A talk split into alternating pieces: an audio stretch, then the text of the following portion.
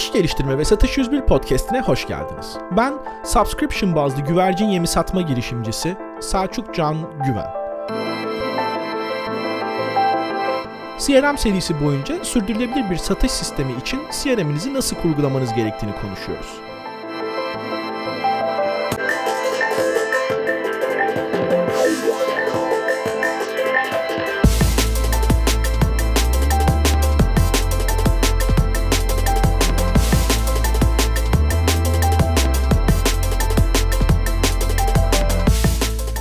Bir CRM sisteminin bileşenlerini ve bunların birbiriyle ilişkisini inceliyoruz bu seride.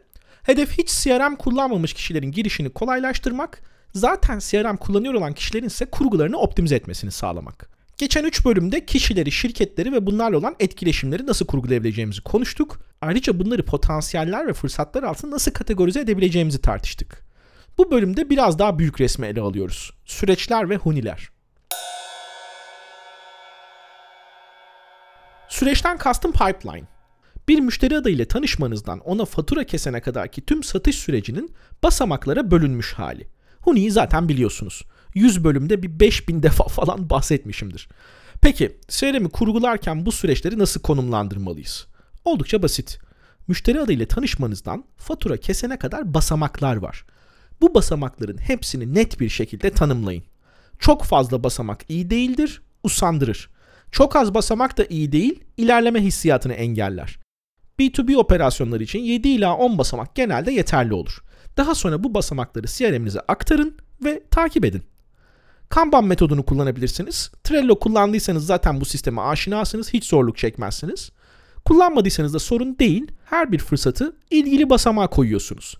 Satışta aşama kat ettikçe de basamağı değiştiriyorsunuz. Örnek basamak vereyim anlaşılması için. 1.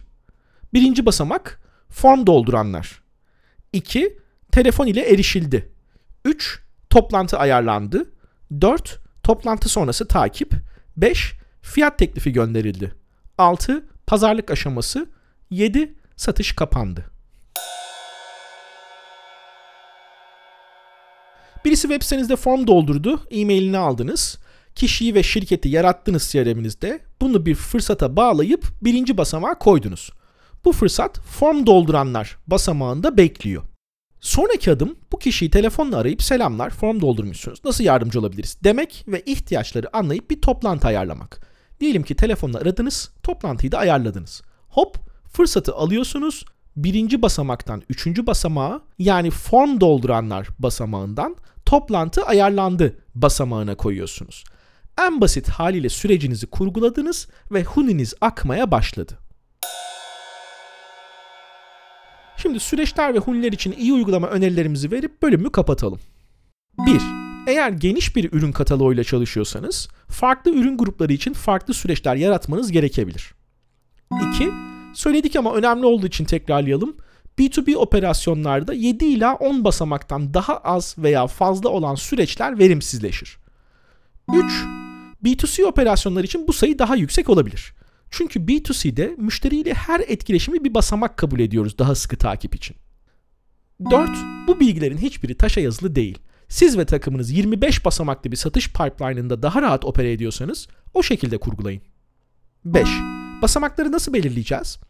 Bu aksiyon gerçekleştiğinde satışa biraz daha yaklaştım diyeceğiniz şekilde. Toplantı yapınca satışa bir adım daha yaklaştınız. Müşteri fiyat teklifi isterse satışa bir adım daha yaklaştınız. Satın alım birimi pazarlık yapmak isterse biraz daha yaklaştınız gibi. 6. Her basamak için yapılacak aktivitelerinizi, gönderilecek e-maillerinizi ve müşteriye sunacağınız dokümanları, broşür olur, sunum olur, CRM içerisinde hazır bulundurun. İnisiyatife bırakmayın. Satış süreçlerinize düzen getirin. Her satıcı süreci kendine göre yorumlamasın. Gerekli özelleştirmeleri tabii ki yapabilsinler ama ana çerçeveden sapılmasın. 7. Süreçleri değiştirmekten çekinmeyin. Olmuyorsa, az geldiyse, fazla geldiyse, tıkanıyorsa silin, ekleyin, adını değiştirin. 8. Son önerim bir basamaktan diğer basamağa geçiş metriklerinizi mutlaka ölçün. Dönüşüm oranı diyoruz buna. Satış süreçlerinize dair toplayacağınız en değerli verilerden biri. Örneğin ikinci basamaktan 3'e geçerken hiç sıkıntı yok. Yani telefonla aradığımız herkesle neredeyse toplantı ayarlayabiliyoruz. Dönüşüm oranı %85 diyelim. Fakat Toplantı ayarlandıdan fiyat teklifine geçiş %10. Yani toplantı yaptığın her 10 müşteriden yalnızca biri fiyat teklifi istemiş. İşte buraya müdahale gerekli. Doğru kurgulanmış süreçler ve huniler satış sisteminin neresinin iyi çalıştığına, neresinin çalışmadığına ışık tutar. Siz de kıçınızdan iş yapmak yerine veri temelli hareket edip ona göre önlem alırsınız, optimize edersiniz, iyileştirirsiniz.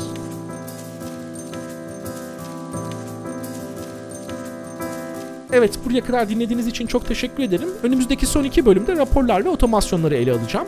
Bu bölümlerin hepsini birleştirdiğimde bir YouTube videosu yayınlıyorum. Onun linkini de ayrıca paylaşırım. Haftaya görüşmek üzere. Takip edin, yıldız verin, yorum yapın. Hoşçakalın.